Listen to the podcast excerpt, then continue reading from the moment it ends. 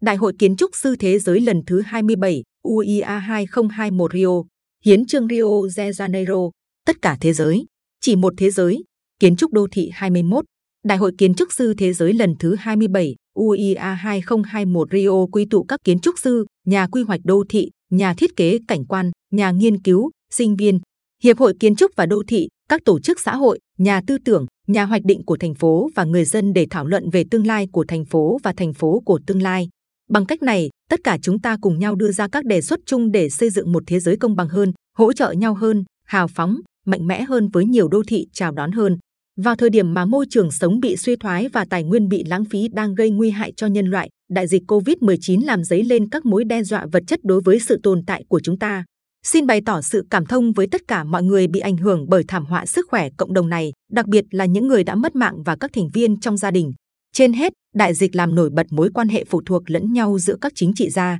các khía cạnh kinh tế, xã hội, văn hóa và môi trường là những yếu tố cơ bản để cấu thành các đô thị và vùng lãnh thổ cũng như nhu cầu cấp thiết trong việc đưa ra các chính sách công toàn diện. Từ những khía cạnh đó sẽ làm nổi bật lên đô thị 21, nhận thức được những thách thức về khí hậu, về nhu cầu chất lượng không gian, sức khỏe cộng đồng, nơi ở tốt cho tất cả mọi người và giảm bất bình đẳng. Chúng tôi kêu gọi tất cả mọi người hãy tăng cường các mối liên kết của quyền công dân để đóng góp vào sự nghiệp xây dựng các đô thị thân thiện và lành mạnh, nơi các nền văn hóa và dân tộc đa dạng có thể sinh sống bên nhau trong yên bình và hòa hợp. Nhưng trái lại, đại dịch COVID-19 đã phơi bày những điểm yếu của hàng nghìn đô thị trên khắp thế giới, đặc biệt là ở các nước nghèo và đang phát triển. Quyền bá chủ đang trỗi dậy của chủ nghĩa tư bản tài chính đã làm xói mòn nền tảng của phúc lợi xã hội như chính sách công ở vô số quốc gia, tính chất độc đoán và chiếm hữu của nó đã lấn át các hình thái tổ chức trong xã hội, đặc biệt là các đô thị. Quan hệ lao động và điều kiện sống đã bị phá hoại bằng việc đưa ra những công cụ khoa học và công nghệ có ý nghĩa đối với lợi ích của các tập đoàn theo đuổi doanh thu cao hơn,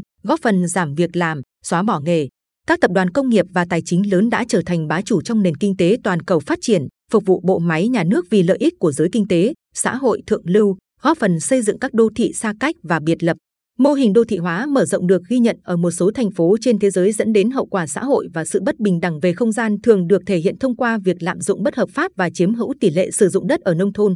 giếng nước và các khu vực bảo vệ môi trường của đô thị. Ở quy mô toàn cầu, giai đoạn tồi tệ nhất của quá trình này là tính dễ bị tổn thương do hàng triệu người trên khắp thế giới đang sống trong những ngôi nhà tồi tàn ở những khu vực thiếu thốn cơ sở hạ tầng và không có sự hiện diện của nhà nước. Hàng triệu người tị nạn tham gia cư trú trong các khu định cư đô thị không chính thức ở các thành phố, thường trong điều kiện thiếu nhân đạo. Các thành phố và lãnh thổ đã trở nên mất cân bằng, đến mức sự sống còn của con người bị đe dọa bởi sự cạn kiệt các nguồn tài nguyên quan trọng, thiếu nước uống, các tác động xấu của biến đổi khí hậu, sự suy thoái của các hệ sinh thái và các vấn đề sức khỏe cộng đồng, kéo dài tuổi thọ và giảm tỷ lệ sinh, thay đổi phương thức sản xuất và tiêu dùng, thay đổi trong quan hệ lao động và các điều kiện hài hòa đòi hỏi tái hiện tầm quan trọng của không gian nhà ở và thành phố, cũng như mối quan hệ giữa kiến trúc và các khía cạnh sức khỏe cộng đồng cốt lõi. Phân biệt chủng tộc, kỳ thị người đồng tính, bà ngoại và quan điểm lệch lạc không tương thích với việc giảm bất bình đẳng và việc xây dựng các thành phố công bằng và lành mạnh. Sự cạn kiệt của tư duy phản biện, ít thảo luận chính trị và thiếu niềm tin vào kiến thức khoa học dẫn đến việc thao túng dư luận và làm biến dạng các quy trình dân chủ với sự trỗi dậy của các chế độ chuyên quyền. Giáo dục là nền tảng để đào tạo các kiến trúc sư hành nghề, những người sẽ tạo ra các đô thị của tương lai. Thông qua quá trình đào tạo nhân văn, các kiến trúc sư và các nhà quy hoạch đô thị có một cam kết với cộng đồng, tôn trọng dân chủ và các quyền của công dân. UIA được thành lập sau khi chiến tranh thế giới thứ hai kết thúc, khi cần có những nỗ lực chung để xây dựng lại các thành phố đổ nát, thúc giục lòng khoan dung theo đuổi một mục đích chung vượt lên trên danh giới quốc gia. Sự tiến bộ của con người thông qua kiến thức, đánh giá cao và tôn trọng nghệ thuật và khoa học cũng như sự phát triển và sử dụng công nghệ thích hợp phù hợp với nhu cầu con người. Đại hội Kiến trúc sư Thế giới lần thứ 27 UIA 2021 Rio dựa trên các hướng dẫn của Liên Hợp Quốc, UN Habitat và UNESCO được thể hiện trong chương trình nghị sự 2030 và các mục tiêu phát triển bền vững và chương trình đô thị mới. Đại hội đã đưa ra đề xuất cho đô thị 21 được hệ thống hóa thành 4 nội dung thảo luận để định hướng các chủ đề thảo luận của đại hội. 1. Đa dạng và hỗn hợp, được hiểu là đầu tàu phát triển kinh tế, xã hội, văn hóa và chính trị, các đô thị nên chào đón tất cả các công dân. Trong bối cảnh này, khả năng tiếp cận phổ biến đối với các dịch vụ tiện ích công cộng là một điều kiện. 1.1 phải thừa nhận rằng đô thị có nhiều yếu tố phụ thuộc, nó năng động và dễ tiếp thu các yếu tố cấu thành đa dạng của đời sống trong xã hội. Không thể có sự phát triển nếu không có các thành phố thích ứng với nhu cầu đương đại. 1.2 không có một hình thái đô thị duy nhất, cũng như không có một nền văn hóa duy nhất cần thiết phải công nhận các hình thức sản xuất đa dạng của các đô thị, bao gồm các khu ổ chuột ở đô thị và các khu vực xa xôi nghèo đói. Thực hiện chương trình phù hợp để các khu vực này được đáp ứng các nhu cầu về cơ sở hạ tầng và dịch vụ tiện ích công cộng. 1.3 Khu vực trung tâm của các đô thị đại diện cho quyền công dân về lãnh thổ, lịch sử và di sản văn hóa của xã hội, một biểu tượng của không gian dân chủ và nơi biểu đạt của sự đa dạng. Các khu vực trung tâm thành phố phải được chăm sóc thường xuyên và nâng cao giá trị để ngăn chặn sự suy kiệt về tính biểu tượng, kinh tế, chính trị và xã hội. 1.4 Các chính sách phát triển đô thị bền vững và lâu dài phải có thể tiếp cận được để đáp ứng các đặc điểm cụ thể của con người, mâu thuẫn, lợi ích và nhu cầu, các vấn đề liên quan đến tuổi tác và chủng tộc, cũng như các khía cạnh xã hội và môi trường, văn hóa, giới tính, sự thoải mái, hạnh phúc và làm việc trong quá trình tạo ra nơi cư trú của con người với quy mô đa dạng. 1.5 có một nhu cầu cấp thiết để tìm ra những ngôi nhà theo ý tưởng, thực hiện quy hoạch đô thị và kiến trúc, bao gồm các hành động và quy trình đáp ứng nhu cầu của các nhóm dễ bị tổn thương hơn. Giải quyết hài hòa các vấn đề liên quan đến thu nhập, giới tính, tình dục, chủng tộc, truyền thống văn hóa và người nhập cư. 1.6 Các quyết định về quy hoạch kiến trúc và đô thị phải tính đến các chiến lược giải quyết bất bình đẳng, giảm nghèo và tăng cường quản lý dân chủ của lãnh thổ. Các quá trình tham gia cấp cơ sở và các hành động mở rộng tính liên ngành và tính liên khu vực, tạo tiếng nói cho sự đa dạng của thực tiễn và đa dạng xã hội, dân tộc và giới tính. 1.7 Đấu thầu các công trình công cộng thông qua các thiết kế dự án hoàn chỉnh là yếu tố chính để tạo ra các cơ sở hạ tầng và xây dựng chất lượng cũng như quyền tận hưởng các không gian đô thị. 2. Sự yếu kém và bất bình đẳng. Trụ cột của một đô thị đương đại phải là việc xây dựng một không gian đô thị tập thể được hoạch định và quản lý như một chức năng của nhà nước,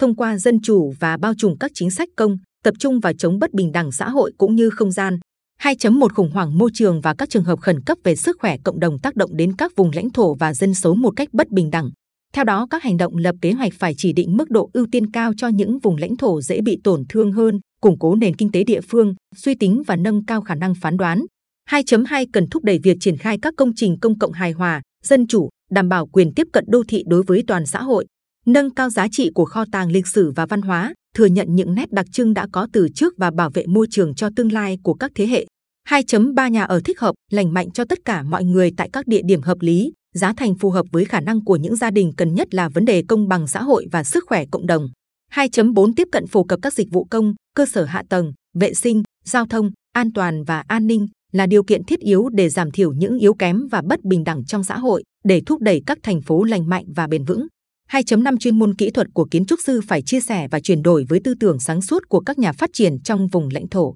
có tính đến các chiến lược giảm nghèo và bất bình đẳng trong chăm sóc sức khỏe, tôn trọng quyền công dân và tăng cường dân chủ, chia sẻ và quản lý có sự tham gia. 2.6 Tư vấn và hỗ trợ kỹ thuật về nhà ở xã hội phải được coi là một dịch vụ công vĩnh viễn và có sẵn cho tất cả xã hội, nhấn mạnh các khả năng của sự khớp nối và các hành động tích hợp giải quyết nhiều khía cạnh khác nhau của thực tiễn. 2.7 Ở cấp độ toàn cầu, ngân sách công phải thể hiện cam kết cấp vốn cho các chính sách công tập trung vào giảm yếu kém, bất bình đẳng và chống đói nghèo. Ưu tiên cao cho quan hệ đối tác giữa kiến trúc sư và các tổ chức địa phương được hỗ trợ nổi cộm. Đô thị tốt tập trung vào tình trạng con người, tôn trọng môi trường và nâng cao giá trị của các kho tàng di sản tự nhiên, lịch sử và văn hóa của nó, với nhân khẩu học có mật độ phù hợp với việc cung cấp và duy trì các dịch vụ công thiết yếu. 3.1 Đô thị đương đại phải được hiểu là một đối tác trong xu hướng toàn cầu tập trung vào khí hậu và hành tinh, các chính sách công phải được thúc đẩy để hạn chế việc tăng tỷ lệ lấp đầy đô thị, đồng thời tăng cường khả năng phục hồi và khả năng thích ứng của môi trường xây dựng, khuyến khích sự cơ động không dự đoán,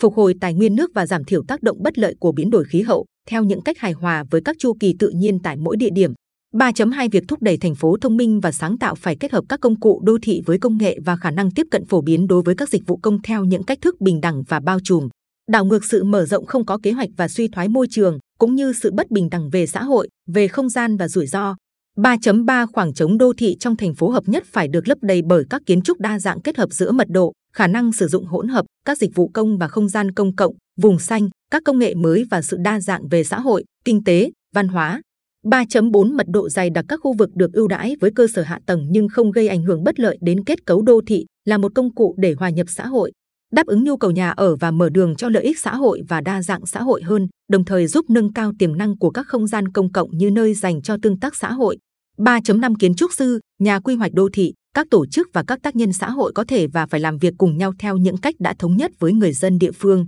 Để giúp cho những ngôi nhà tồi tàn có sự an toàn hơn và điều kiện lành mạnh hơn, ngoài việc cung cấp cơ sở hạ tầng, giảm thiểu rủi ro cao cho các tình huống khẩn cấp về sức khỏe cộng đồng. 3.6 Công trình kiến trúc phải sử dụng được các vật liệu địa phương, tránh lãng phí tài nguyên, nâng cao kỹ năng của lực lượng lao động địa phương, trí tuệ cộng đồng, phong tục và văn hóa cũng như sự đa dạng khí hậu. 3.7 Các yếu tố xã hội và môi trường quyết định đến việc xây dựng, giám sát và đánh giá các chính sách công, áp dụng liên ngành và có sự tham gia quan điểm trên diện rộng. 4. Tính nhất thời và sự lưu thông. Đô thị bền vững và toàn diện cung cấp không gian và các phương tiện lưu thông hiệu quả, chất lượng tốt để đáp ứng một cách thỏa đáng nhu cầu của con người, các nguồn vật liệu và thông tin được yêu cầu bởi thế giới đương đại. 4.1 Lưu thông đô thị phải được giải quyết phù hợp với các yêu cầu hiện đại trong điều kiện tài nguyên môi trường và đáp ứng nhu cầu của người dân khi đi làm hàng ngày. 4.2 Sự đa dạng của các phương thức giao thông, đặc biệt là giao thông công cộng và các phương tiện giao thông linh hoạt vận hành. Đạp xe và những phương tiện khác là điều kiện để thúc đẩy tính cơ động của đô thị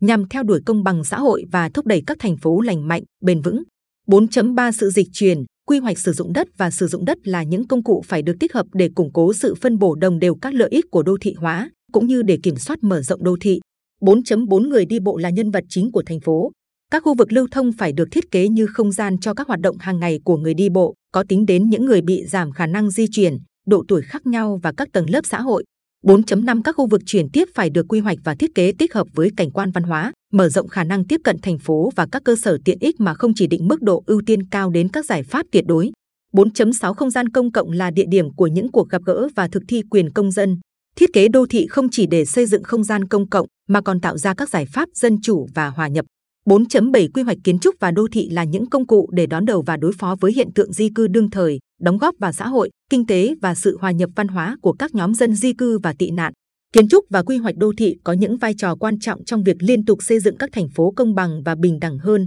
Thiết kế là công cụ thiết yếu để góp phần vào quy hoạch thỏa đáng các đô thị, hiện thực hóa các ý tưởng, thúc đẩy thảo luận và đảm bảo tính khả thi của những sự biến đổi. Tất cả các thế giới, chỉ một thế giới, kiến trúc và đô thị 21 cho một thế giới tốt hơn. Kiến trúc sư Nghiêm Hồng Hạnh dịch từ UIA